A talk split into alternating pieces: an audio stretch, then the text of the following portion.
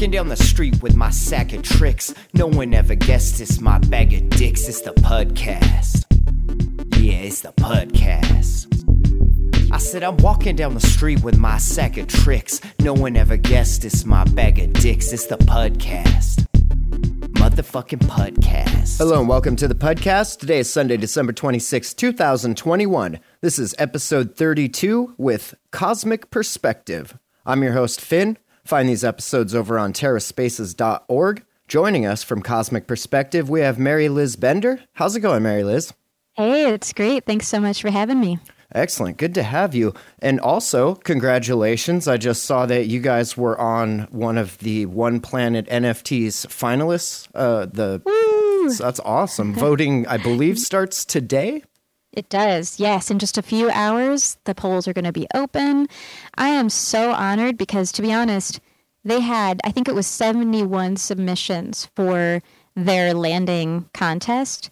And they were all amazing. And the 12 finalists are outstanding. So we're in the running with some really great people. And it's just a testament to how great I think this platform is going to be and this growth of NFTs on Terra. So huge honor. Is this your first NFT project? No, it's not. Um, it is the first like official collection that's gamified that has utility, okay. which has been really, really exciting to design. But we've done one of ones for um, a little less than a year, but we've been we've oh, been cool. pumping out some one of ones on on Foundation, and we're just eager to have an excuse to move over to Terra. So um, when uh, my friend Kevin Russell, who we both know, yes. He he's been talking to me about it for so long and then introduced us to One Planet. And we've just been really outstanded by the platform, what we've seen. Um, and, you know, the team is incredible. Got to meet them in Miami. They're wonderful. Uh, so I, I couldn't be more excited about this. Was the previous platform was that an ETH based blockchain or what what was the the blockchain? Yes. Oh, okay. Yeah. Yeah, Ethereum. So, so that, Foundation is kind of like a you know, it's it's almost it's kind of exclusive, honestly, which doesn't really fit our vibe too much. Um, and it's very very expensive. There are two gas fees per meant per like NFT. Not just place. one overpriced gas no. fee, but two. That is exclusive. Goodness. Yeah, yeah. So of course we were minting a lot in the beginning. You know, like in the spring of last year, and then as time went on, we started minting a little bit less because it just became totally obnoxious. And and then we of course had some moral dilemma with continuing to grow on Ethereum and felt like it was time to finally move. So the timing with One Planet launching and us deciding to move on, um, I think just matched up perfectly. Yeah, that's that's excellent. You you definitely got in here at the right time. You missed mm-hmm. one hell of a shit show, pardon my French, but it, you're you're getting in at like primo time. We're having Luart about to launch, One Planet about to mm-hmm. launch, and really giving these the, initial first movers, Knowhere and Random Earth, uh, like giving them a little run for their money, I think, which is good because it seems like, and I don't, I don't want to trash anybody's uh, shop or project or anything, but it seems like they've gotten a little stale in in what they're doing. They just kind of make the least amount of effort just to kind of yes, here's a marketplace, pay us and we'll put your stuff up. But these other mm. platforms are like interacting and they're helping actually build the communities rather than just taking money from them, you know, to provide a service. Wow. So it's really cool to see that. And I'm, I'm really glad that you're getting in it now because the experience you're going to have is going to be way better than, than like two months ago. Oh, I'm sorry to hear that that happened. Uh, yeah, growth happened. I just barely missed it. But I, I have to say, like, um, it's really really exciting to see just just to be involved. You know, I'm I've, I've been into crypto for literally only for about a year because um, we were actually onboarded by our own community. So you know, we co-founded my my partner Ryan and I co-founded Cosmic Perspective in 2018 at the beginning of the year. And um, over time, we've grown this incredible community of space enthusiasts, leaders, experts, like, you know, just incredible people that support us. And they've been supporting us on Patreon. So we've been this community based entity for a long time. But it was our community, a few of our members that reached out and said, please help me support you with crypto and get rid of this middleman situation. Oh, that's awesome. And yeah, so about a year ago, they educated us on NFTs. They're like, you're going to hear about this thing called NFTs. it's going to be um, huge, trust me. Yeah, so I guess I'm just kind of reflecting back now that we're at the end of the year over the past year and how much that all changed our lives and how much that has grown our community. And, you know, like we're now in the process of wanting to merge the crypto and the space communities in a very meaningful way. Um, and I'm just feeling really grateful because I feel like at each stage, someone kind of held my hand and was like, Come, let me show you. There's this whole world out here that you need to be a part of. And now I want to pay that forward. And so I'm really, really grateful to One Planet. Those guys have been so amazing. Kevin Russell has been so amazing in holding our hands, guiding us through this process and probably will for a little bit of time until we launch. But um, then what we're hoping to do is if our if our collection is super successful, of course, we are definitely working on an endowment fund where not only do we hope to promote some local STEAM organizations, but we really want to create a fund that then is set aside for new artists. So onboarding new artists to Terra and um, i'm currently working on like some onboarding guides you know for artists you know because it's it's um for example my friend Sian Proctor dr proctor is uh, you may have heard of her. She is an astronaut who just returned from space. She was on the Inspiration 4 mission with SpaceX, orbited the planet for three days, and came back home. I had this epic experience, but she actually took NFTs with her uh, to space, and she's uh, a new artist in this area. And she's also uh, thinking about coming over to Terra and One Planet. And, you know, she and I are both kind of new to this system and we're helping each other out. But um, the guides that we're coming up with are going to be, I think, invaluable to people who go through that process that we kind of painfully went through as we were trying to figure it all out. That's so. awesome. She was in the overview effect with with you guys, right? I think that's where her name is familiar to me. Um, yeah, so we talk. I mean, I've had so many. Yeah, you're you're talking about my um the YouTube my thing. Yeah, I, that I called. I just got yes. done watching that before this. It was super oh, interesting. Cool. And actually, there was something I wanted to bring up in there. Uh, we could get to that after this, but where Glenn DeVry talks about the democratization mm. of space, and like as soon as he said that, my mind just went to space DAO. Like we're literally yep. building yep. this stuff in Web three here, and like to yeah. be able to merge those and, and not even just space, but like any part of life really in society that needs something to do governance votes and, and, things like that. Like you can mm-hmm. apply that to pretty much anything. So that got me really excited mm-hmm. when I heard him say that like space needs to be democratized. I'm like, we're we're doing it. We're building that stuff here. Mm-hmm. No, I, I make the parallel all the time that, you know, I've I've been immersed in this amazing industry of space exploration for so long that sometimes I have to pop outside of it to remember what it's like when you're not, you know, immersed in this amazing um, place, this amazing community where you're inventing things as you go. And, you know, every day, all of us are thinking about that road to Mars, which, of course, is the title of our collection.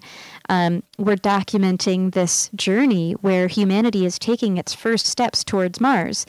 And every day of that journey, we're always projecting into the future and thinking, what do we need to do now to design for that future? And the beautiful thing about that is that those lessons that we learn, you know, that that kind of thought experiment design exercise can always apply to today. So it actually, surprise, leads to a better today and a better Earth, a better planet right now.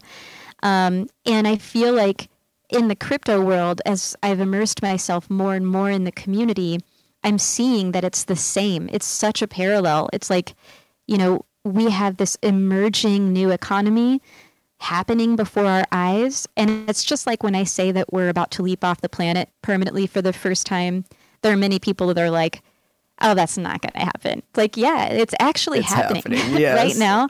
I've been watching it. I've got a front row seat. I promise you, this is so happening, and it's happening way faster than you think, thanks to you know the exponential rate of evolution. And that's the same with the crypto world.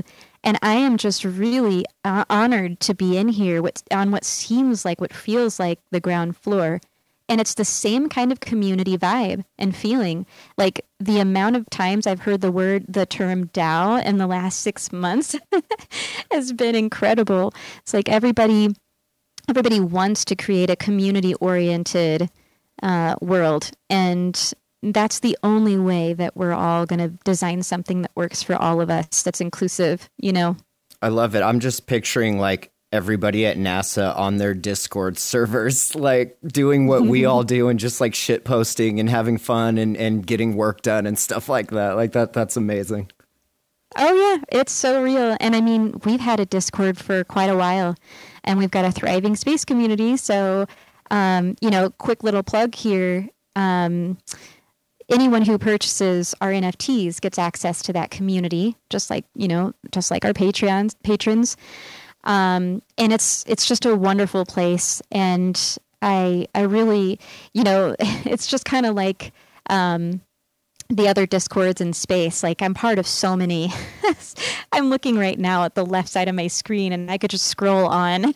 oh, it gets out of control for for NFTs, as I'm sure it does for the different space stuff. That that's insane. Yeah. I love it. Yeah, yeah, that's exactly. I was going to make the analogy, like the Terra you know, Discord channel is a lot, a lot like the Everyday Astronaut channel. It's just, it's so much. It's so many people sharing all the time. I love I, I mean, I have to say I love, love, love my community. They're so precious to me. It's tight knit, um, and there's a lot of us, but it's I don't know. It's like it's really thoughtful and meaningful. We have talks about space philosophy. You know, we do watch parties during um, all of the major launch events. Of course, Starship launches, oh, which is awesome. what we focus on because that's right in our backyard. Um, but also, you know, like the James Webb Space Telescope. We were all up at, you know, 7 a.m. on Christmas morning watching together.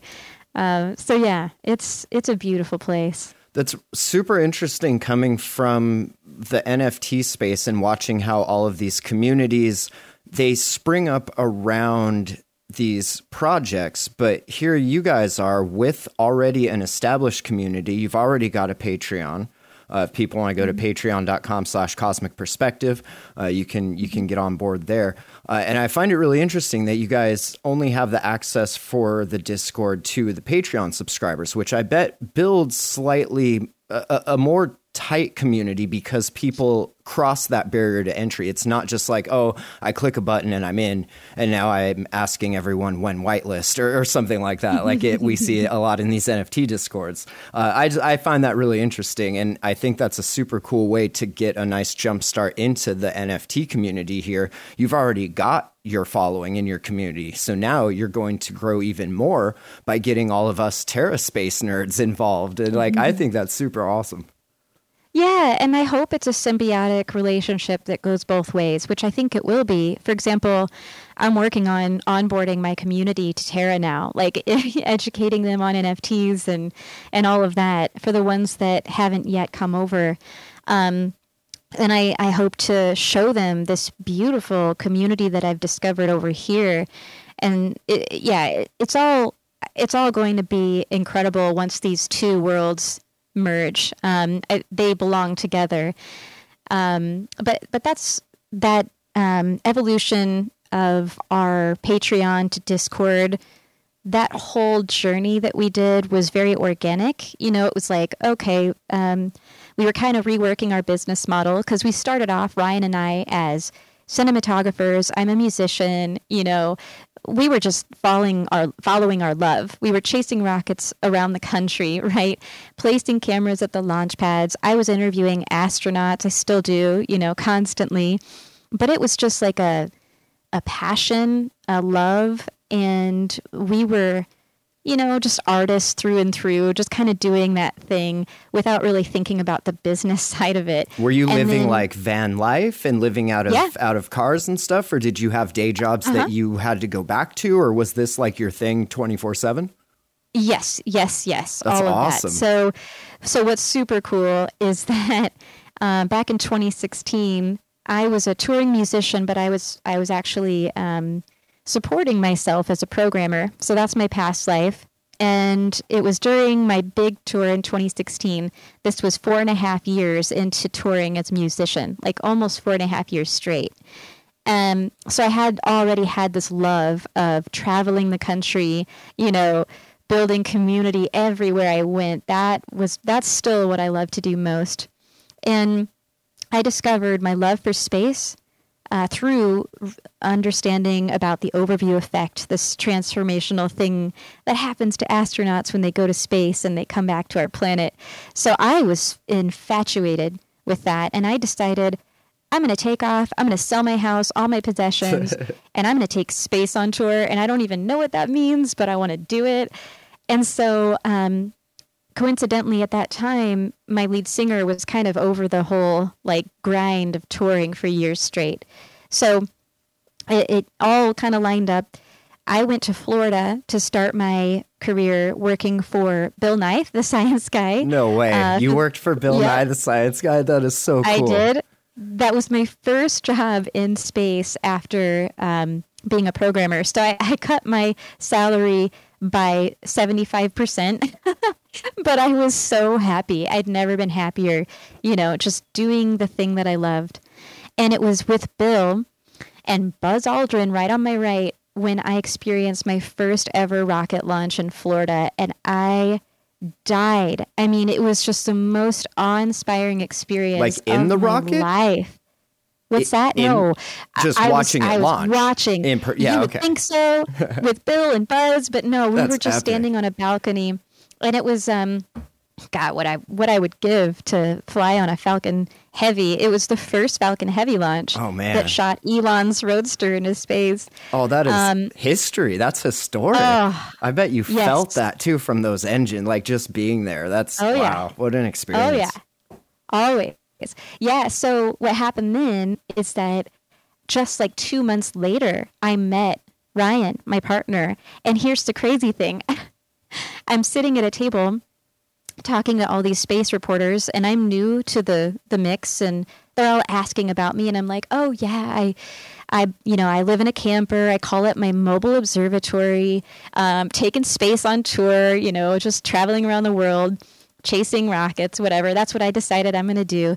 And all of a sudden, this guy pops out from the other side of the table and he's like, "Um I too live in a truck camper. It's called Voyager 3. What? I call it the dark.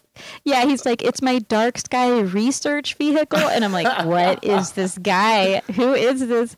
And yeah, the rest is history. We immediately, we fell in love. This was 2018. And we started, I sold my camper. I got into his truck camper. He had a beautiful still we have a beautiful medium sized like australian shepherd collie mixed dog. And we chased rockets all around the country. And it's just the most epic beautiful life you know. So that's what we were doing. We were just chasing our love for each other for this beautiful era of space exploration. And then um, you know after a year we were trying to think like how are we going to sustain this so, you know, we did a few things. We did a Kickstarter, we built a community there. Um, we did a a series of touring shows all across the US. So we would stop at like Burning Man was our first show. Of course, nice, stopped, nice. Yeah. And we went to all of these cities along the way from, you know, Reno, Nevada, all the way back down uh, up the eastern seaboard, down the eastern seaboard, all the way down to Florida to stay there for a while and document launches.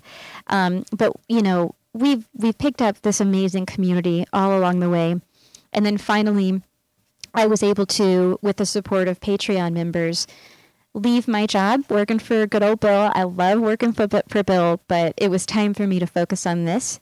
Um, so we've been full time for a couple of years now, at, at least um, just just working on our films, which is our focus.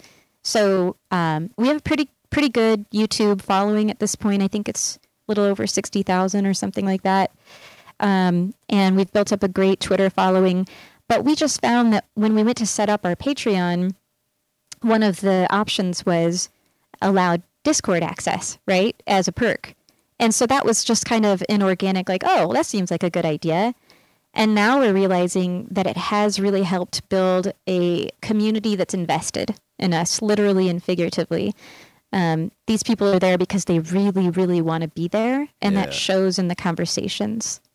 And I, th- I think too, I mean, we had a lot of this before like all of this pandemic stuff started happening, but I feel like when people stopped going out so much, like they really gravitated towards these online communities. And I think Discord, mm-hmm. for whatever reason, was the one that mainly gets used. I mean, obviously, Telegram and everything is there and people use it, but I feel like for the true communities, like where people are actually like they would consider each other friends and, and stuff, not just like acquaintances or something like that. It's it's in mm-hmm. Discord, and, and that's where it's happening every day. It's it's really awesome to see because it's it's sparked a lot of I feel like different projects that maybe never would have gotten started otherwise. I mean, it, it's hard to tell. You never know mm-hmm. what the outcome would be otherwise. But you know, it's it, it's gotten so big and, and growing, and it's definitely like an integral part of of the Terra ecosystem, as I'm sure it is others.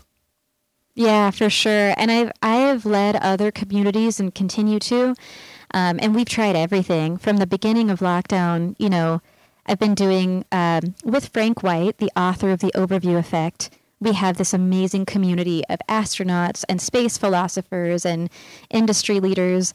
And we have philosophical discussions every single week since the beginning of lockdown. It's um, it's called the Overview Roundtable, and so we do those on Zoom. And then we had like a Mighty Networks, you know, social media kind of um, situation, and then we realized it just it was too much. It was like there were too many options. Yeah. It, it, you know, and then only recently have we all finally decided, God, we just need to move this to Discord. It's just where everybody has ended up. It's so cool too because I, we've had some projects. Actually, one that I, I really comes to mind uh, with the the the lunar assistant from Gravidao uh, they make these bots that integrate to the Discord servers for Terra stuff specifically, which allows the admins to do things like whitelist and and make channels only for certain people yeah. that are holding uh, NFTs and stuff like that. I thought that was really cool because you don't generally see people making bots that niche. You know, like usually it's like, cool, yeah. here's a Discord bot that like plays music and does all that shit. But like these were like very specific, really cool tech.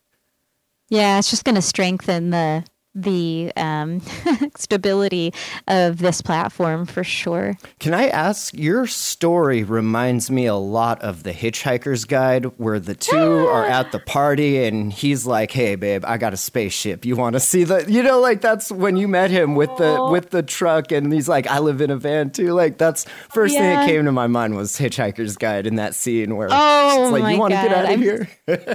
it's that's my favorite book slash radio series slash everything oh, of so all time. I am the biggest. I will say, I think I'm the biggest Douglas Adams fan, but there is one person who rivals me, and I'll just tell you this.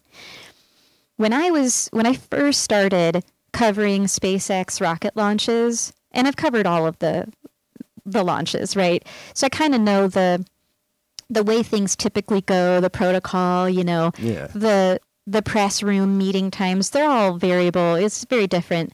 But SpaceX kept doing this thing where all of our press calls would be at like 1242 and then you know elon would come in the room and he would be in there for exactly 42 minutes oh, funny. was all this the launch i remember um, the first launch that ryan and i worked together was crs 15 and I remember clearly they had set the launch time as at 5:42:42. So they like literally set it as as close to 42 as they could.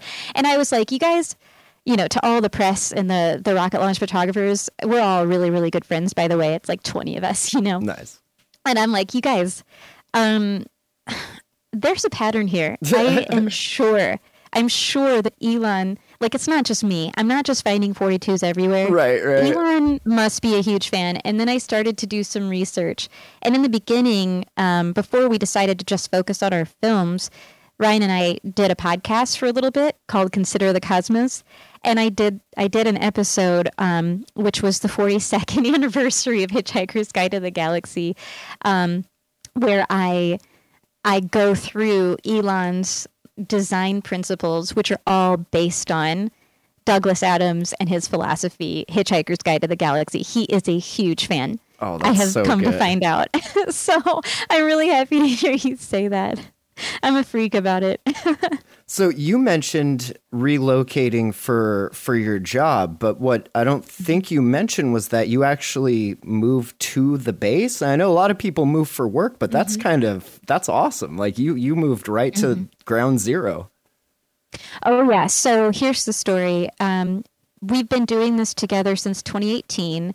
And for a couple of years, we were just like, we were chasing rockets all around the country. Um, it just so happened that we were never missing one. We would go to Wallops Island in Virginia, and then we'd shoot over to California all the way across the country. We'd do some shows on the way. Uh, we would we would watch a launch in Vandenberg, place the cameras at the pad. Then we'd come all the way back to Florida, Cape Canaveral. We'd document those launches. Then in uh, 2020, we're very very lucky. Right before the pandemic began, in December that year, we uh, we placed roots in Cape Canaveral next to those launch pads because we knew that SpaceX had returned the ability to send humans to space to the U.S. and we had to be there to document every step of the way. So we did. We were there in Cape Canaveral for exactly a year, almost exactly a year. And in Thanksgiving, on Thanksgiving of 2020, we went to what is now called Starbase and was at the time called just, um, you know, it's still Boca Chica. Um, but we went to South Padre Island to film the launch of SN8, which is Starship's first ever high altitude prototype. And we were there from Thanksgiving to Christmas, just waiting. We were at a campground where we had a view across the water of Starship. Um, the first day we were there, we just camped on the actual beach, Starbase Beach, because it's a public beach, um, and woke up to Starship out the window while we were drinking coffee, and we, we were just like in love. And you know, at this time, we had documented over 100 rocket launches. And so we've experienced every rocket, you know, every distance, every variety. But when we saw SN8 go up and we were immersed in like the SpaceX crowd where the employees were with their families and the public was with their families, um, it was a different energy, you know, because in Cape Canaveral, it's a military base, it's very strict. Um, people have been seeing launches their whole life, which is so weird to think about that you can normalize to something like that. Uh, but they were, they were kind of normalized. And here in South Padre Island, where you know we're with all of the SpaceX employees, which are all locals from that area, which used to be the poorest area in our country for years and years straight. Now these people are building the future. They're so excited, and I mean the energy was just palpable. And when we saw Starship SN8 go up, and we had no idea what to expect because you know Starship is totally reinventing all of rocket science, all of engineering. And when it it returns because of course it's a fully reusable rocket, when it returns and it does its belly flop maneuver and it turns off its engines and it just silently falls like a It's like skydiver. breaking in in your mind when you see that. I bet that's that's so crazy to watch. Oh, it was so incredible. We were screaming. You can hear me in like every single Starship video, screaming and weeping. I'm that annoying lady that's just like, ah. I mean, but we were all flipping out. And I remember the day after SN8 made that successful launch and explosive landing, I sat on the rocks overlooking the water. We were staring at uh, Starship together, and I said to Ryan, you know, I know we just missed two rocket launches in Cape Canaveral. That was the first time we'd ever missed a launch. And I said, I didn't miss it. And he's like, oh my God, I Worth didn't it. either. I mean, I, I think we need to be here. So we went home. This is a cool story. We went back to Cape Canaveral. We packed up the apartment as much as we could. But I, I actually was selected to do a Mars simulation mission on top of a volcano. What? That is so Yes. cool. yeah, so um, I actually went and and my friend Hillary and I went together to do like a an art psychological design research uh, project, and she she's actually one who's helped to design Starship, to design a lot of things in Starbase. She was the design director at SpaceX for three and a half years, and so I got to spend some time with her and in the habitat, and then we explored Mars together, and then Ryan moved us from Cape Canaveral to Starbase, and when I got out of Mars, you know, after a whole month, I didn't return to Cape Canaveral. I went straight to Texas and I walked into our new beautiful home, and I've never gone back except wow. to watch my friend Sian launch to space. Um, and I haven't missed it. I mean, I there's nothing more exciting than living close to the action and specifically close to where Starship is being developed because it's just different. Um, I keep trying to tell people like to be there this early in the process. Yeah. It's like it's like if NASA were to invite us to come document the building of the lunar lander. Right. You know? Yeah, yeah. Like getting right there before it's all built up and what we know of, of it now. That's wow. Yes, yes. Early and adopter, you know, go you. I know, I know. Well, you know, it's just it's like the the early crypto adopters. It's like you're just chasing what you love and and you're rewarded for that, right? Um, like there's this amazing documentary. I don't know if you've seen called Apollo 11. It it's um, made from all just archival footage. Oh yeah, so they had that on Netflix a while back, I think, or it might still yeah. be on there. I hope so. It is so beautiful, and I realize every day when we go out to Starbase, which is almost every day, we Ryan loves to film all the construction and anything that goes on, which is almost constantly. Um, because you know they work all day and all night. They have shifts that go twenty four seven, which is how they're able to do these things so quickly. Um, but you know he'll go out there and film Starship at sunrise, and he'll film at sunset, and we watch the workers come in, and then we compare the footage from today to the footage from a year ago, and we're like, oh my god, the horizon has totally shifted. Like every day we sit there and we think about what it's going to be like in 20 years to look back on this footage, on this time. You know, it's like the most special moment when we designed how it was going to happen. you're literally yeah. there documenting for a time capsule, basically. Like, that's so cool. Mm-hmm. Yeah, and that's that's funny. I, I play with the word time capsule a lot. Um, so our our one planet NFT collection, it's called the Road to Mars archive. Um, we're calling the mystery box. You know, most people would say it's like a mystery box because when you go to Mint, you don't know what you're going to get until you do.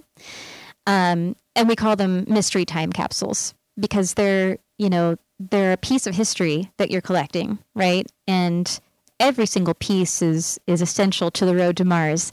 Um, but I just I think it it adds more weight and meaning when you think of it as a time capsule. That sounds way better than Candy Machine, I'll tell you that. candy Machine, right? Yeah, yeah, yeah. yeah. That's I mean, awesome. We we haven't really even different. talked about your your NFT project a whole lot. You guys are on the One Planet thing. Voting's going to start here soon.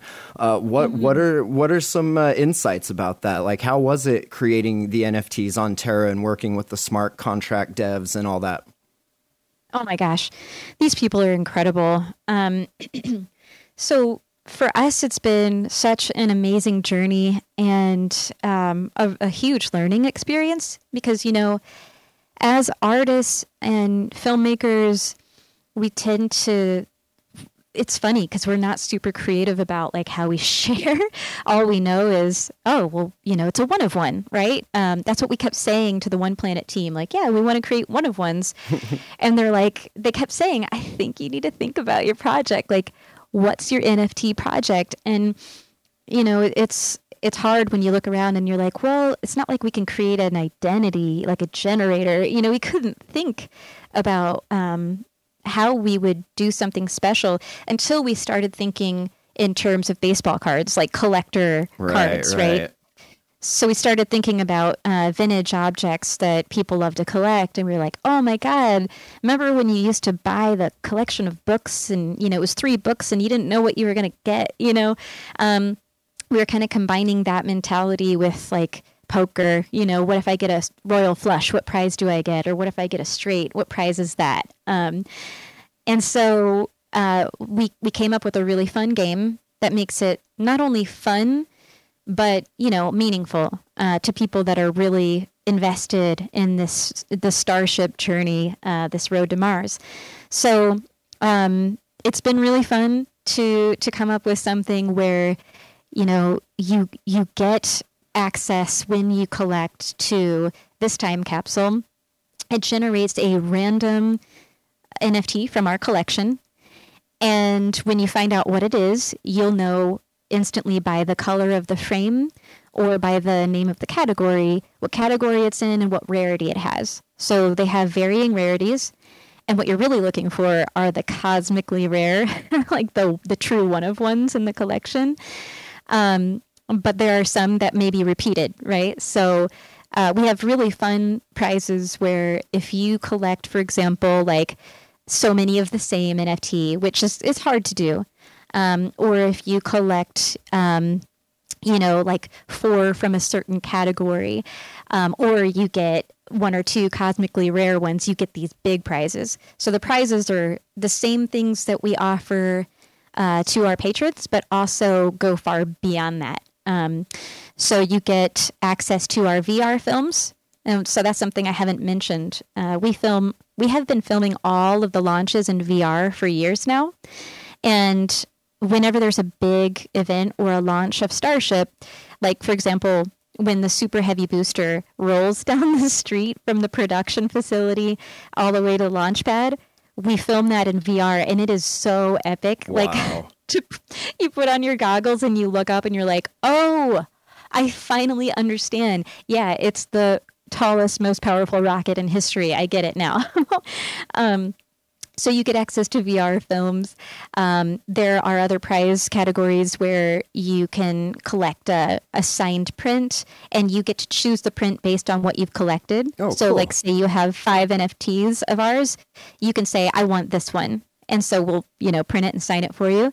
Uh, there are higher tier prints, like you know, beautiful metallic wall prints. Um, And, and so we got is, AR. is the NFT like the rarities tied to like r- in real life rarity? Yeah. Like is okay, it, it like something that they don't do very often that you've captured. So okay, Mm-hmm. Yes. cool. That's that's really Yeah. cool.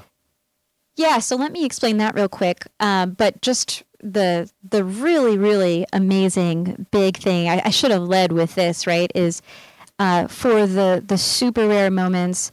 The big prize is that you get to win a an artist led tour of Starbase. Like you get a day at Starbase with Ryan and me. Like virtually or IRL? IRL. What? I, IRL, come have tacos on Starbase Beach. We'll surf. Maybe we'll ride What? horses. oh, Like that we'll is make a so day cool. of it. Yeah, and we will photograph Starship together. Um, we are going to do metaverse hangouts as well. Yeah, but, no, I want to um, go there in real life. I mean, uh, Yeah, yeah, metaverse yeah. is cool and all, but I mean, come on. So that's that's something that we're most excited about, and it's not something we do for people. We do this for friends. You know, like before my friend Sian went to space, she came by for her last vacation. Uh, before that trip, and she got a tour of Starbase with us, and it was so epic. And that's the kind of thing that we want to give people. So this is this You're is a really cool the, opportunity. the the friends and family experience. Yeah, exactly. Yes. Beautiful. Yes. Yeah, uh, and it's it's something that you can't describe. All I can say is it's worth it, and I really am excited to meet new people and bring them into the fold because they'll fall in love like we did. I know it. Uh, plus, it's just a gorgeous place to vacation. South Padre Island is is beautiful. Um, Do you But just yes. do you just walk around in awe like all day? Yes. That that's Yes. so cool. You I just I haven't Yes. stopped smiling since you've started talking about this stuff. And like I can just Yeah. imagine like living there and just like waking up and going to the bay window and seeing them building your trip off the planet. like that's that's epic. No, it's true. I mean, you think about it. Like we sit there. Of course, it, it's always like this moment of pause, right? It's after you you set up the camera, you place it, and you're just kind of waiting for the sun to do its beautiful thing, and you're like, "Holy shit! I live in paradise, where we're building the future of humanity." And in 10, the next decade, we're going to start the process of leaping permanently off the planet. Like starships are going to start taking resources to Mars within the decade, and they're going to return NASA astronauts to the moon in just several years. So like this is a this is a huge deal and we think about it in those quiet moments and are constantly in awe. Um, to answer your question about the rarity and how it was determined um, so in some ways like it's it's based on real events but of course like because of our supply number and our actual you know nft numbers like some of it's arbitrary but um, so for example um, there is only one one instance of SN 10 landing, right? Because it exploded. Right, right. So that moment of landing is cosmically rare. There's a one of one of that wow. that you can collect. Um, SN 9, same thing. SN 8, SN 9, SN 10, SN 11, those experiences are so rare. Those landing moments, those launch and landing moments are so rare because they only happen once and they can never happen again. Right. SN 15 launched and landed, and it is cosmically rare because it was the first successful landing. Right. So that that's cool. Like the, the rarity is built in reality, but not predetermined. Like it's changing mm-hmm. as this stuff is happening and you're shooting it. Absolutely. Wow. Um, so the other cool thing is that, you know, we're filming every single day.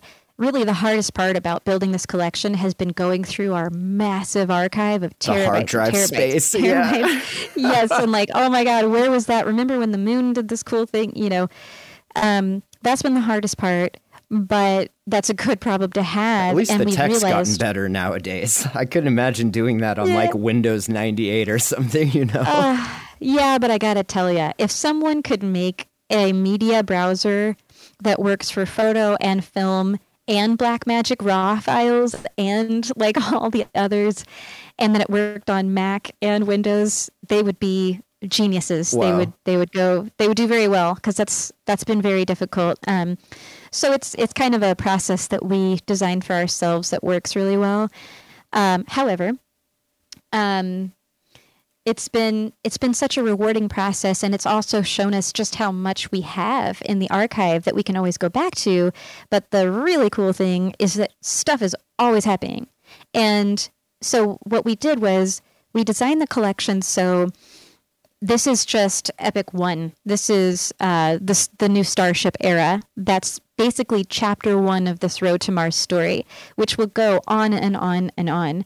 So the next chapter the next epic is uh, orbital.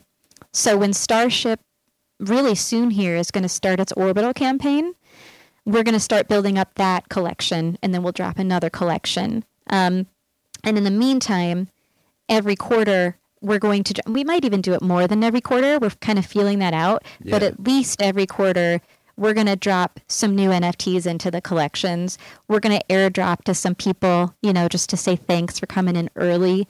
Um, but so much is happening all the time that there's just no shortage of, um, you know, time capsules to share with people. Yeah, I, I feel that ever since I got involved here, and same odd story with good old Kevin bringing us in, onboarding us yeah. into this ecosystem. But I, have just been nonstop, pretty much, just recording and time capsuling these conversations that these developers and these project leads are having, and mainly all the ones that they have on Twitter Spaces, because apparently nobody thought to record those. And Kevin was like, "Hey, can you come record some of these? Because like we're losing amazing information every day." I was like, "How oh, how oh, are you guys not doing that already?" I was like, "I got you. Let's let's do it."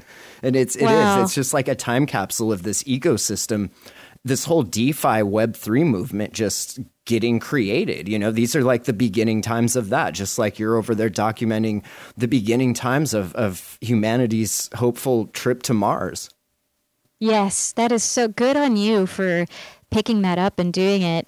You know, it it's really amazing, isn't it? Like you're just following what seems obvious. You're yeah, like, I'm just yeah, the of documenting course. it. Ter- I'm literally just the recorder. I'm there to record. I'm not there to interfere or anything. What what's recorded is what goes up and all that, and it is. It's just I sit there in awe sometimes. Probably not as often as as you get to, but when I hear these guys start talking about these different smart contracts and ways to like move yield and give things back to the communities, I'm just like, wow, Mm-hmm. this is what banking should be.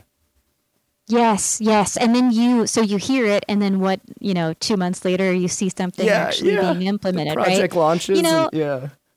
that that happens to us so often and it's you know it's really cool like say what you will about the man but elon has been so fun to watch over the years um, you know we've had a front row seat to everything elon and we get close to him and we talk to him and he shares our stuff on twitter You've met like, him and talked to him. That is so cool. oh I'm like yeah yeah fanboying out um, over here. I'm sorry. That's epic. Oh yeah. When I first met him, it was like, oh, I know who you are. It just hit me like, you know, because I think everybody's got this weird like, what is his, what is his, what's his deal? What's his vibe? What's he like? I Yeah, don't. yeah. A lot of people don't understand. They don't get him. But the first time that I was in a room with him and I got to ask him a question, it was at the NASA press room during the DM1. I think it was the DM1 launch, which was um, the first time before any humans had been launched fr- from SpaceX. It was the test of their capsule. The Crew Dragon capsule launched to the space station by itself. It's an autonomous capsule, right? So it made this lonely journey from Cape Canaveral all the way to the space station. And, you know, then the ISS astronauts tested it out and they were like, yep, it's good. It's ready for humans. And that was so, so that launch day, you know, again, it was like 542 in the morning or something. um, I raced to the, the press room because I knew he was going to be there. Like, how could he not be there for that moment?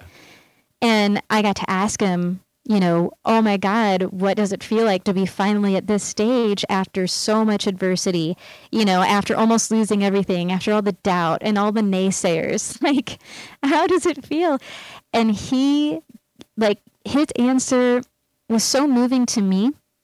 And apparently, it's been used over and over again. His response, his exact recorded response, has been used over and over again. And in different like trailers I've seen for awards he's been given. Um, because I remember him being particularly emotional that night, and he just said, "Well, you know, I always thought we were going to fail. I always thought we were going to fail. He had like a ten percent chance of reaching orbit. I almost lost all the money. If Falcon, if Falcon would have." exploded one more time we would never have made it Wow. but he said but then he paused and he was like but it was worth a try anyway. and I just like died la- everybody, you know, died laughing. The NASA administrator was like, How's that for honesty? And then he went on and he's like, Well, you know, I just feel like, you know, we want to be a spacefaring civilization, that the future is better if we are. That's what makes me excited about the future. And we don't want science fiction to be science fiction forever. We want it to be real one day. And I just, I got so emotional. But as I was looking at him and I was watching him kind of look at me, kind of through me, you know, he was like, his eyes were darting around. He was squirming around in his chair. He was thinking. There were awkward pauses everywhere. and I suddenly realized, oh my God, you're like all of my best friends. You're a programmer mind. You're an engineer. yeah. You're an engineer. You're also on the spectrum, which I am too. And so I just realized, oh my God, he has Asperger's and he's a freaking genius. And that's that's who he is. He's just laser focused on this one goal of getting to Mars and that's all he cares about and the like he screw the rest like I don't even care about anything else and I can so relate to that so it was that what it day takes. that That's absolutely what it takes to get these kinds of moonshots done, you know? Mm-hmm. absolutely so it's been inspiring you know to to actually transition to just like you know he lives near where we live Of Yeah, y'all are neighbors. Yeah, yeah, and he's always out on the launch pad. By the way, he's he is he is not what people make of him. You know, he's not the billionaire that's off gallivanting. He's literally every day, like walking around his. If he's not at a Tesla facility, he's at the Starship launch site asking questions of the engineers. Like the construction workers. Like everybody on the ground comes up to him and they're like, "Hey, boss man, you know, here's the update." And he is so like down to earth, and he wants everyone to feel like their chief engineer. That's his thing. So it's been inspiring um, because you know we're also we've been growing our business while documenting all of this, and it helps us realize, wow, we need to bring you know a team into the fold and we need to give them you know power and autonomy and and like it's fun to watch him as a leader and realize what it takes to be a great leader and to create something beautiful will there be a elon nft in the collection yes oh. yes um, so we have um, a different version of it because obviously we're not we're not repeating anything. No NFTs that are on Ethereum will be repeated over here. Um, but we have one that's kind of similar. Um, there's an NFT of uh, Elon walking that you can see on Foundation today of Elon. It's it's right after Starship SN8, the first high altitude flight. After that explosion, which was massive, it was so cool. Um, the next day, when the road reopened, we went down and, you know, we place our cameras there for the launch. Um, we have a special agreement to do that, which is very, very lucky. Um, we have a great relationship with SpaceX. But um, so the road closes, though, and we can't go to the launch pad until they open it, till it's safe. So once they open it, we go, we collect our cameras, and usually we'll stick around and we'll just film, you know, either it's SN 15 landed just standing there with its beautiful flaps out, or it's all the SN8 wreckage, you know, strewn about the place.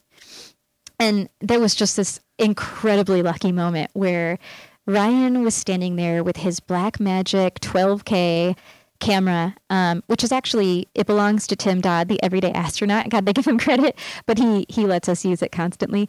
So you know, we're there, we're standing there, and the slow mo's going, high speeds going, and all of a sudden he's just filming the wreckage and like the birds flying around, and then all of a sudden Elon walks around the corner and he's looking at the wreckage like a total badass. Wow! And he's he's wearing a bandana around his mouth, like around his face, is like a black and white handkerchief bandana.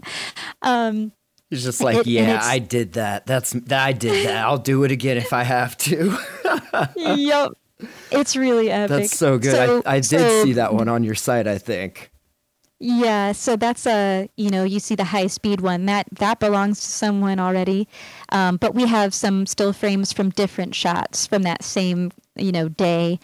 Um, so there are some Elon ones in there. There may be more. Um, we're still we're still going through the archive. You know, in the future, as things continue to happen, I don't doubt there will be more. But uh, that that would be a cosmically rare one because uh, that's definitely a super rare moment that will never be repeated.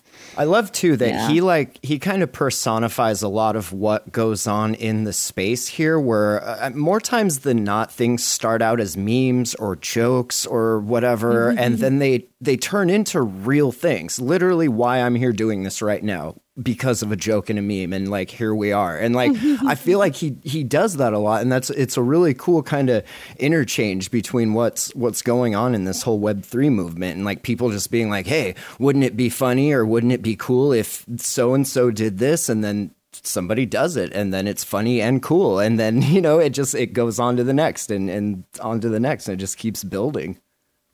Yeah yeah actually um it reminds me you know one day I learned from my friend Hillary when we were in the Mars habitat. I learned how it came about that they they shipped um, you know, the Hitchhiker's Guide Starman Tesla into space. he was just sitting in his office, brought the design team in. Hillary was in there. He's like, "All right, what are we going to ship to space? Because I don't want to just put bricks in we there. We need a payload." Yeah, we need a payload, and NASA doesn't want to put any science experiments on there, so because you know it might blow up. Because NASA. So he's yeah. like, "What should we do?" And the whole team's like, "Uh, you know." He's it, eventually it came about that he's like, "Well, I do have like an old Tesla lying around." Yeah, let's just throw this into space.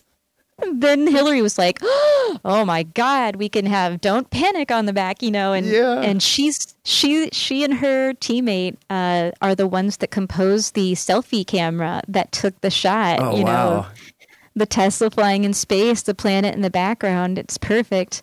Um, but yeah, it's it happens a lot. And what's really cool being at Starbase is that it's just it's not a military base. Once again, it's like it's a test program right now.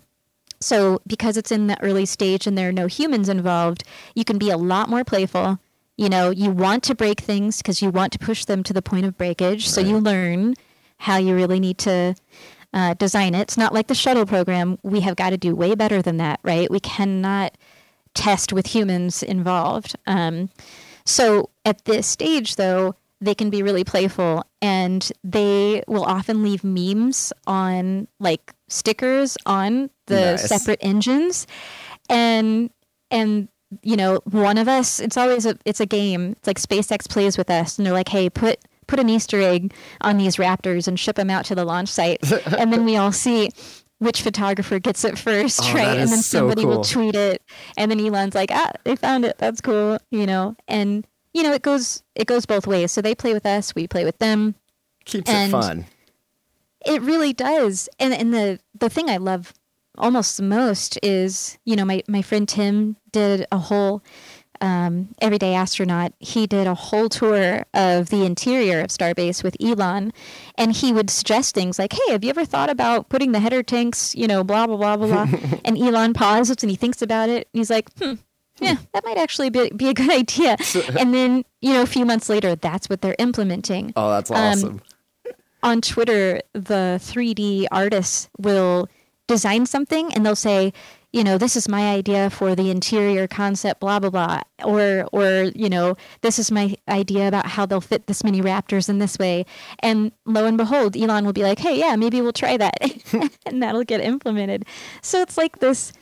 It's a lot like the crypto community. You know, we're all designing it together. It really is a broader community um, and it, there's a lot of power in that, you know. So it's fun to just show up and be part of the conversation. Show up and move fast and break stuff and then Break shit. do Yep. it all over again. That's cool. Hey, Yes. was was the Mars simulation thing was that like where they lock you in the habitat for a month Mm-hmm. straight and you just go about life but in the habitat? Yeah, so the place is called HI-SEAS, and it is a it's a, a habitat where it's completely sealed. It's a geodesic dome. It's completely self-sustaining, so it runs on solar power. Um, and you know, we we have we have really funky ways of um, recycling water, and um, it, it is a legit research station. Yeah, okay. So I was wondering if that was the one you were you were at. Like that's if you go out, you have to put the spacesuit on and all of that Mm-hmm. Oh, to yeah. go out and collect samples. Oh, that is so cool! You got to do that. I'm so Oh, yeah. jealous.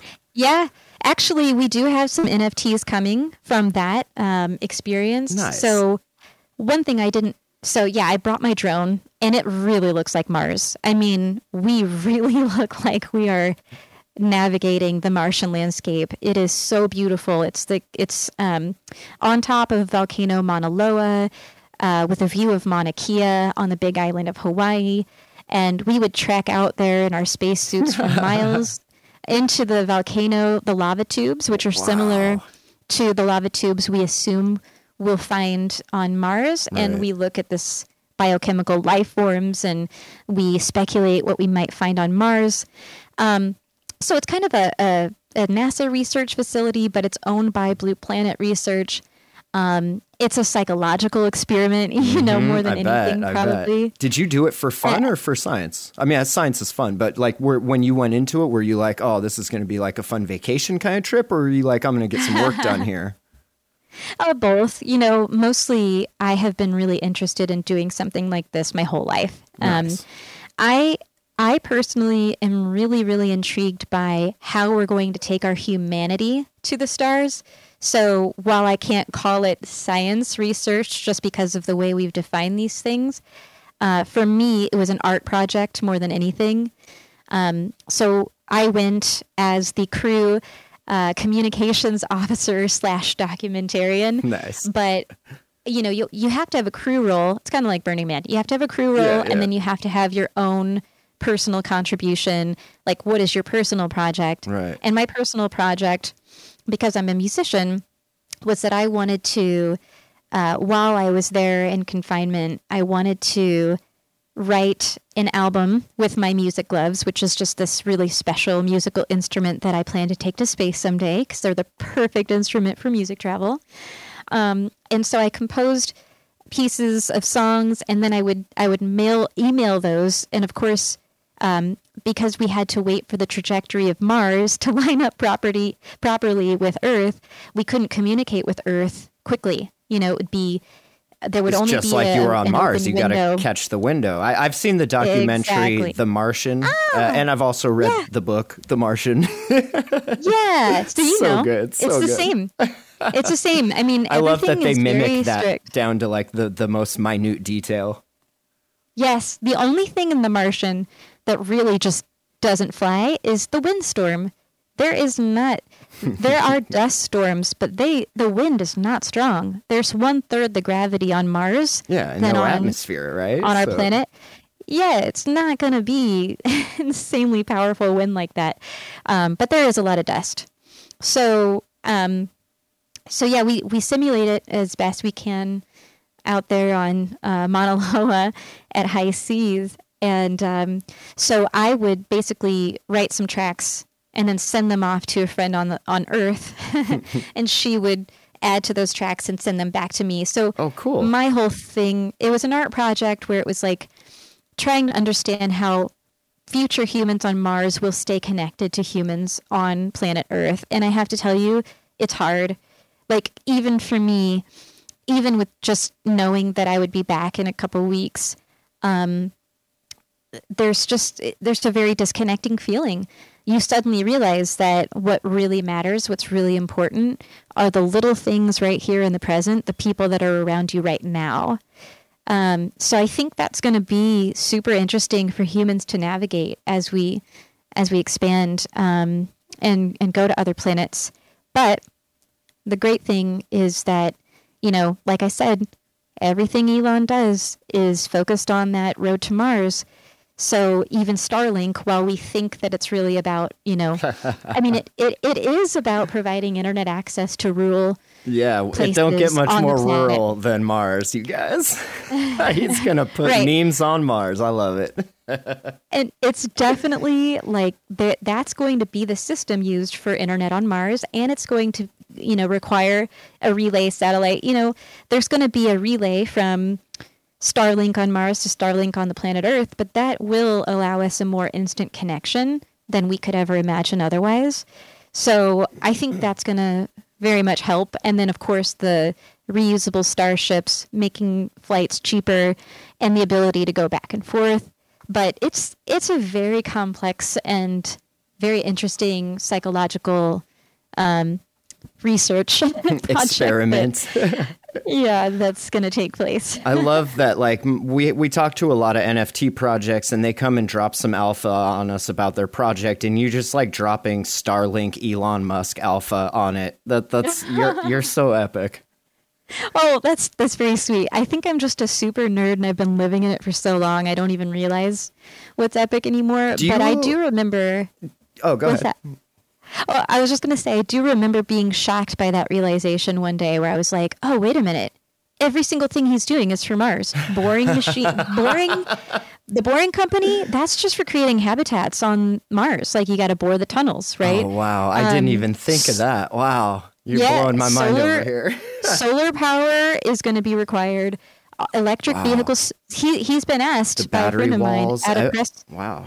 Like cyber trucks are going to be the trucks of Mars. Um, Starlink, that was obvious to me from the beginning, but a lot of people didn't I see didn't that either. until he he does actually. I did go back in time and I found the inception of that idea um, in Werner Herzog's documentary, uh, "The Reveries of a Connected World." I think it's called.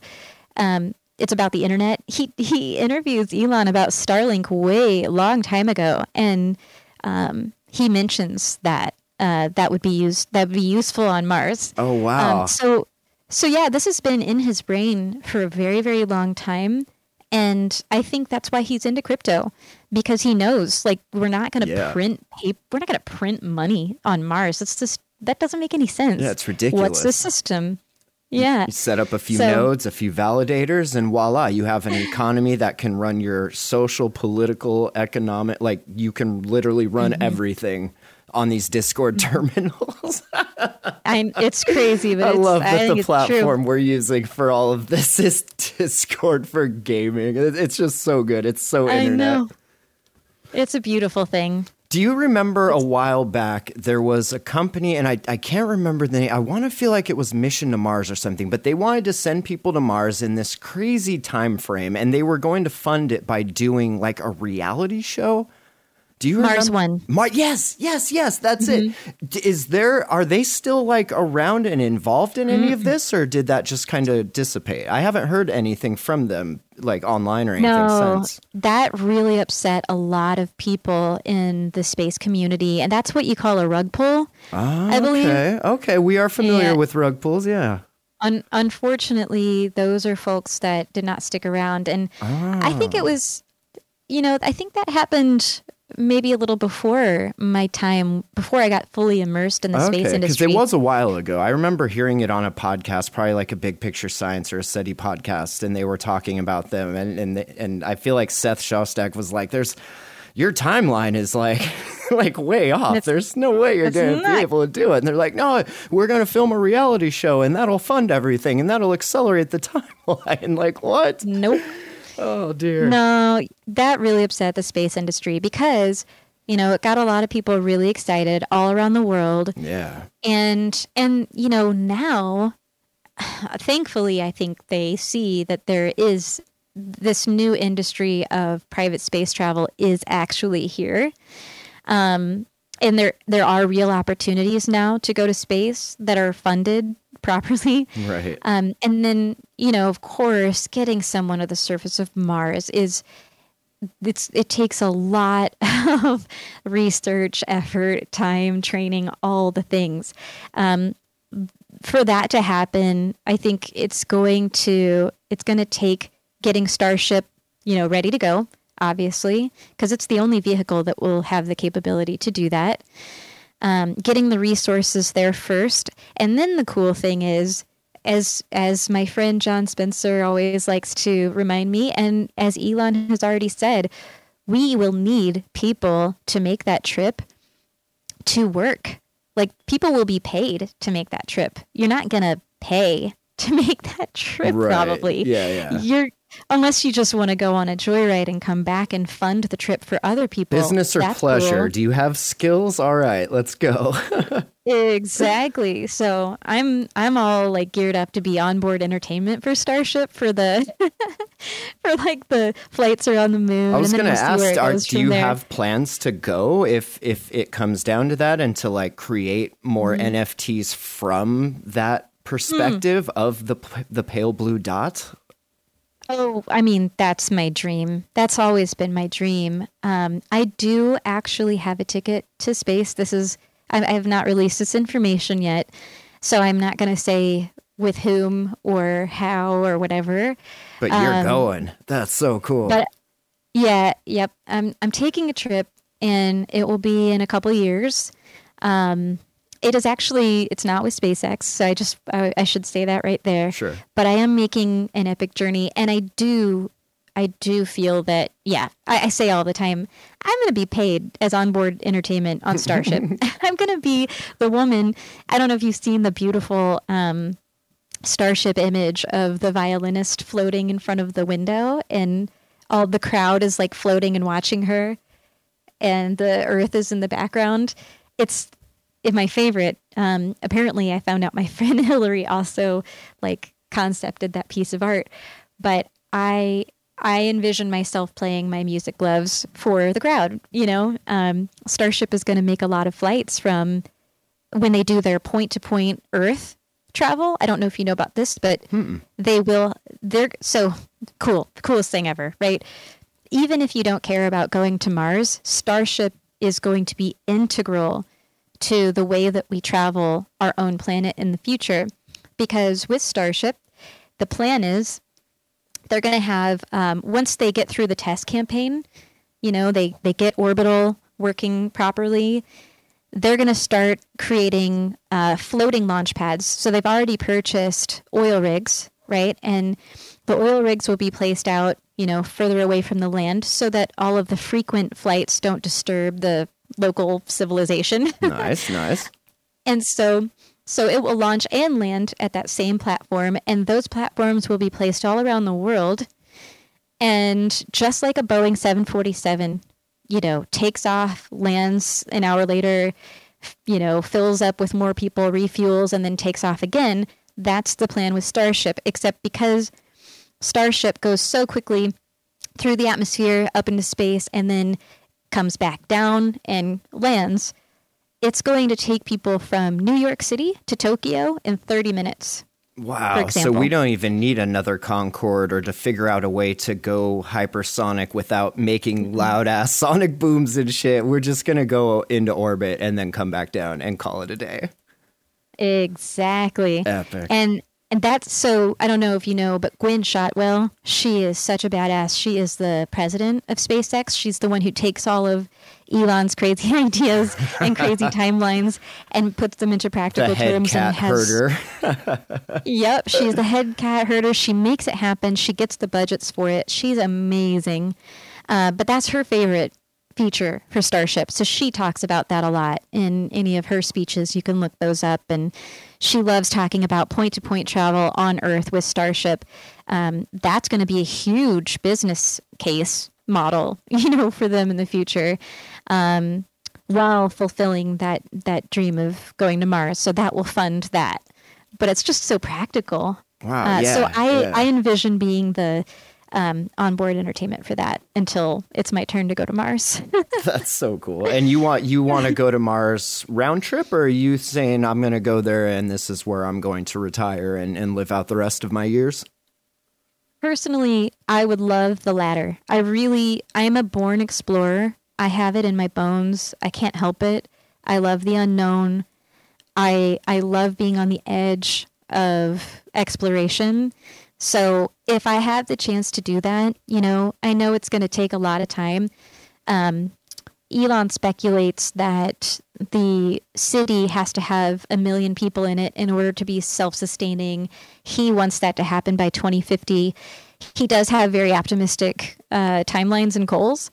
Um, but yeah, it's it's hard to say by then. So I don't like to I like to keep things open ended, but my my dream is to definitely go and stay and be part of building a beautiful um, human civilization out there. That's like what, 30 years? I, would be 70. I'd go there and then just do podcasts from Mars till the end of my days. I know, right? That'd be so dope. Well, like they're going to need a community leader slash, uh, you know.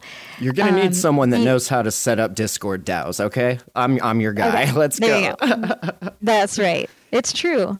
Hey, yeah, I, I, don't want to keep just, you too long. I know you're you're super busy. I, I I'm really curious about these music gloves that you keep referencing. Is it just like like mm. a machine beat pad or what? Uh, like a Nintendo Power Glove is kind of what I'm imagining. Is this something you created, yeah. or is it something that you can just buy, or what?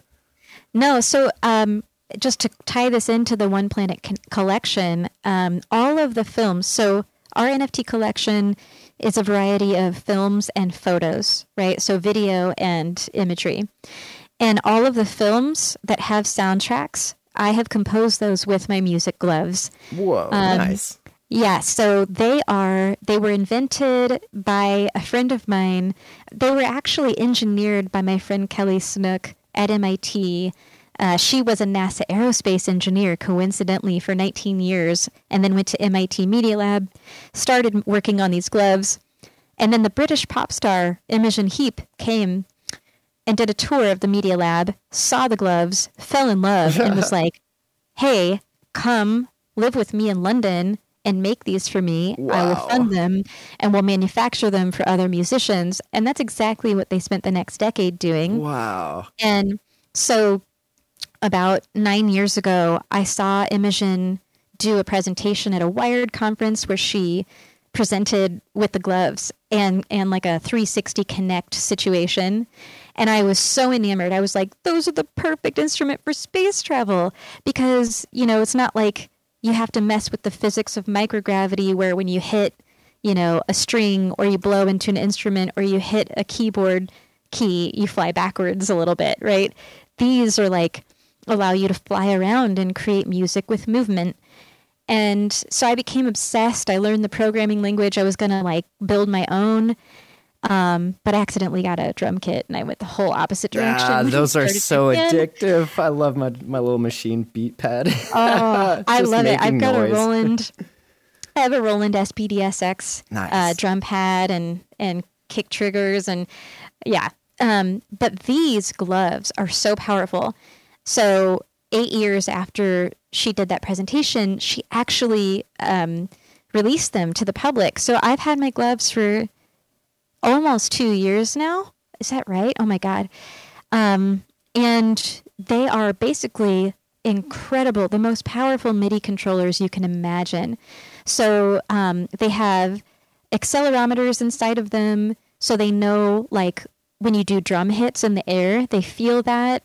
Um, they they have um, sensors inside of them so that they know like you basically press buttons to say i'm facing forward right now but it knows you know um, north south east west like backwards forwards right, right. up down left right all of that um, and then they have in the knuckles every single knuckle can create a different posture because the fingers have bend sensors in them so so using the program the interface that they've created called glover you can program them you can program the gloves to basically take any posture you like and you teach it to your program it's really simple you basically just make the posture click a button and call it something oh wow and then you you attach that to an output which goes to ableton live or right, right. whatever your favorite software is and suddenly you can trigger any sound, any effect. You can twist any knob, like any Damn, ma- any, so any cool. MIDI control,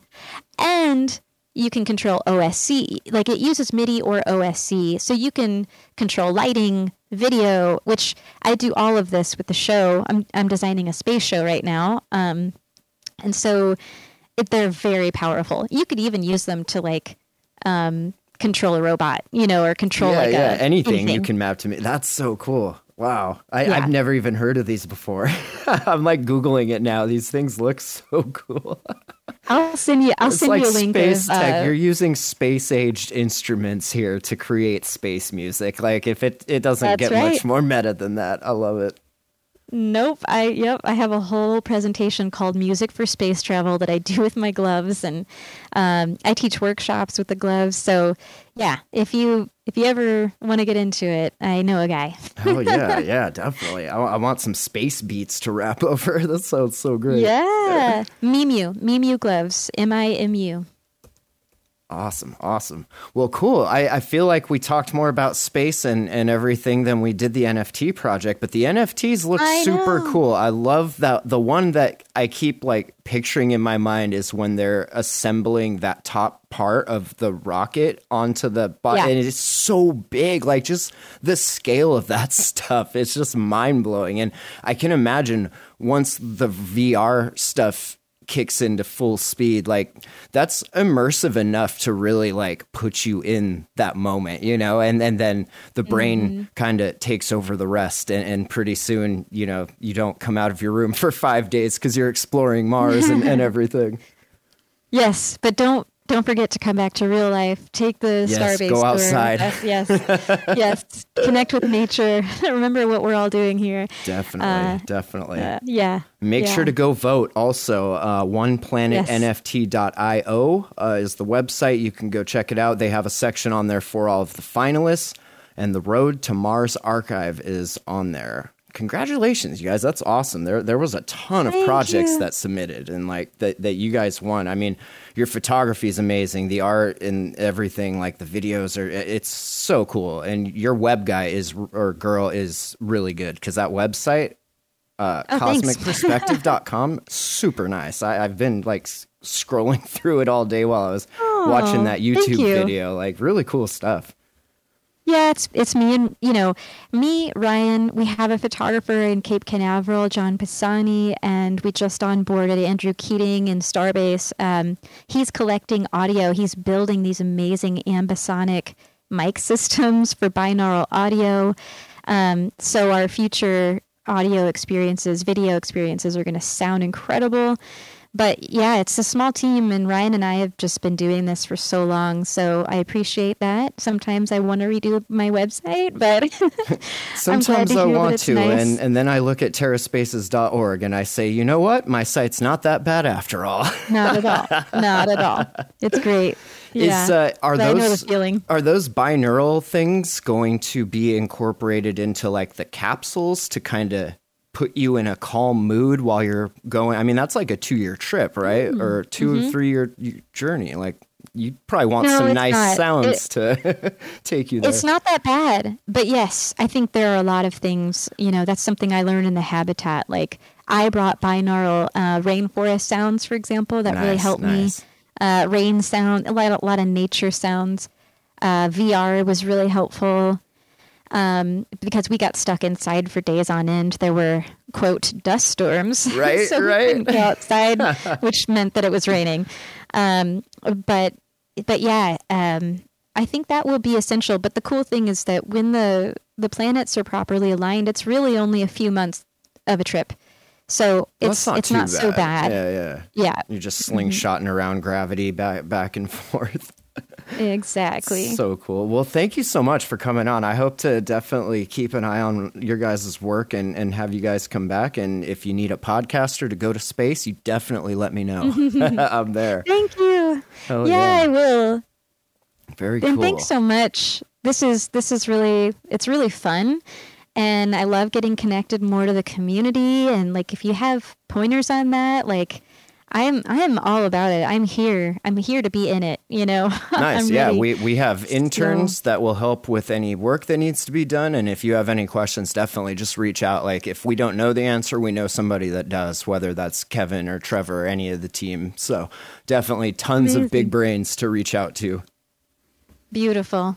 Well, I, I couldn't be more honored, and I'm really, really excited for this launch. Like, whether I, I'm, I'm grateful. I hope y'all vote. I hope you vote for me. But to be honest, there's so many great uh, projects, and I just couldn't be more honored to already be launching alongside all of these people.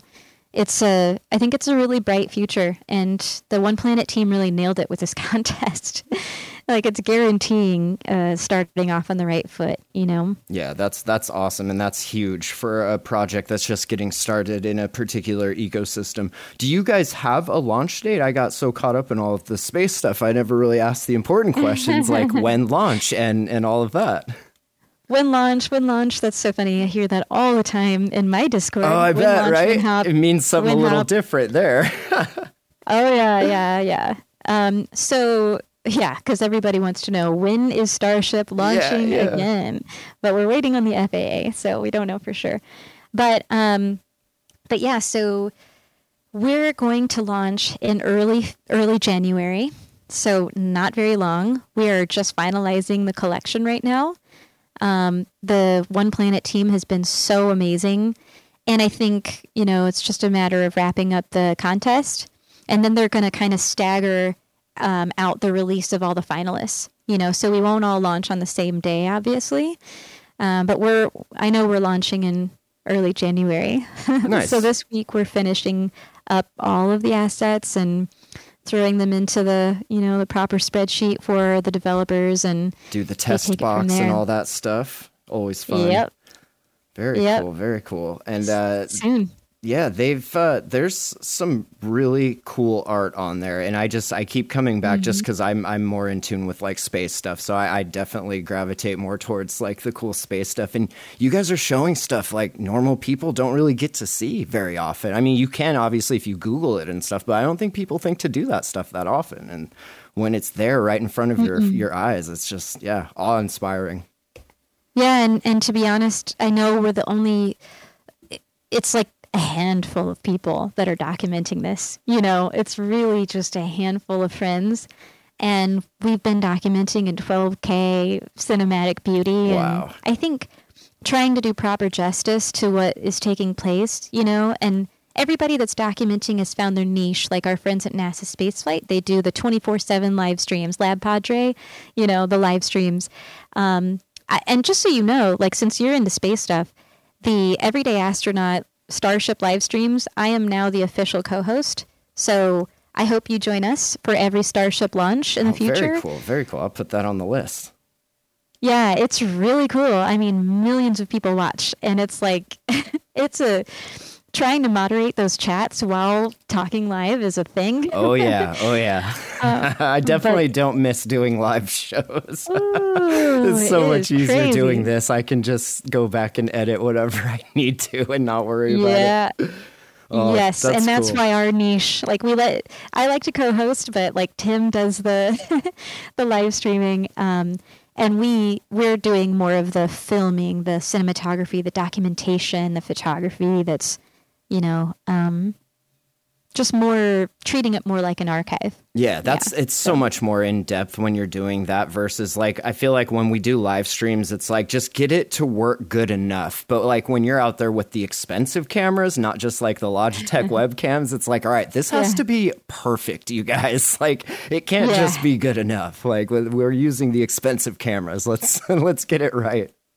Absolutely. Very Yep. cool. Well, MaryLiz Bender, thank you so much. Uh, check out their website, cosmicperspective.com. And of course, they got a Patreon on there, uh, Instagram, Twitter. We'll put links to all that stuff in the show notes over here on terraspaces.org.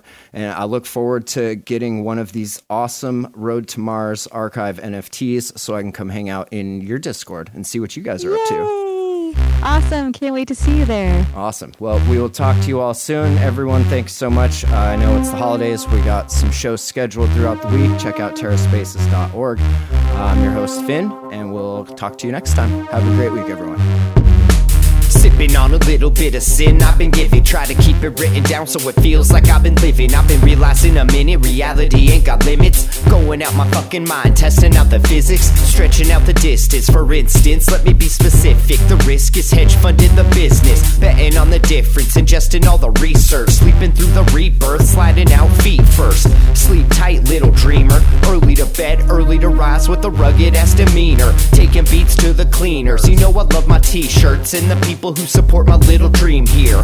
Transparent cows, I gotta steer clear. 2020 going down as one fucking weird year. Take a second, look around, the psyops is winning. Set the table, we just biopsy dinner. Now, I'm gonna react to that and act like I'm telling you a personal anecdote. Something to break the tension, something to endear myself a little bit, something kind of uh, embarrassing. and you guys are gonna make an awe sound. It's true, it really happened. They got a tracker in the phone, tracking everywhere we go. And it's fine if I don't know. I already sold my soul. Getting ready, rock and roll. Tip the first domino. Feeling up, I'm in a bowl with these avalanche flows. Stop and rest on the road. Gotta get where I'm going. And the rest of y'all know that we hit the ground soaring. I'll be coming for the fuckers that be summoning the trouble. Running on the double while I'm handing out the W's. Putting wins on the board every fucking day. They love me on the team because I know my fucking place. Better get in where you fit in. I'm delivering the meaning. I inherited the demons, always sneaky, never seen them. If I'm breathing, I'm reading. I'm not even being conceited. I need to see for myself if you think that I'm believing. It's the season of reason. Y'all be ceasing the research. I'm receiving the meaning. That shit's called teamwork. It's not so much as so little as to do with what everything is. But it is within our self interest to understand the topography of our lives unto ourselves. The future states that there is no time other than the collapsation of that sensation of the mirror of the memories in which we are living. Common knowledge, but important nonetheless.